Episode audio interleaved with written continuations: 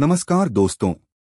मैं आपका होस्ट फरीदकोट ज़िले के जैतो मंडी से डॉक्टर गिरीश मित्तल। मैं आप सबका स्वागत करता हूँ हमारे पॉडकास्ट टेक्नोलॉजी जगत में। आज बात करेंगे टेक्नोलॉजी विश्लेषण के बारे में।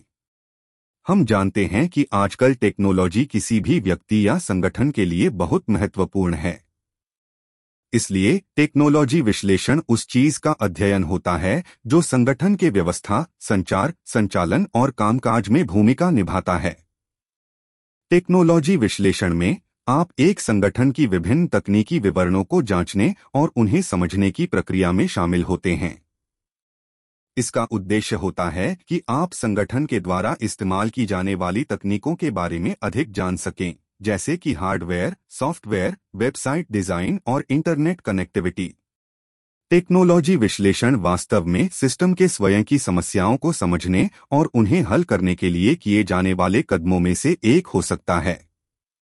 इस प्रक्रिया में टेक्नोलॉजी विश्लेषक संगठन की तकनीकी विवरणों में खामियों और खतरों को भी देखता है, जिससे संगठन के लिए सबसे अनुकूल तकनीक चयन करने में मदद मिलती है।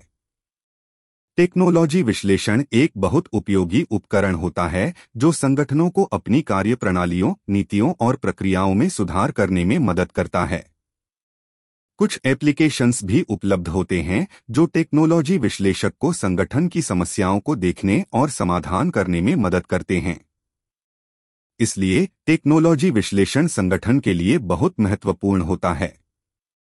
यह सुनिश्चित करता है कि संगठन अपनी तकनीकी आवश्यकताओं को समझता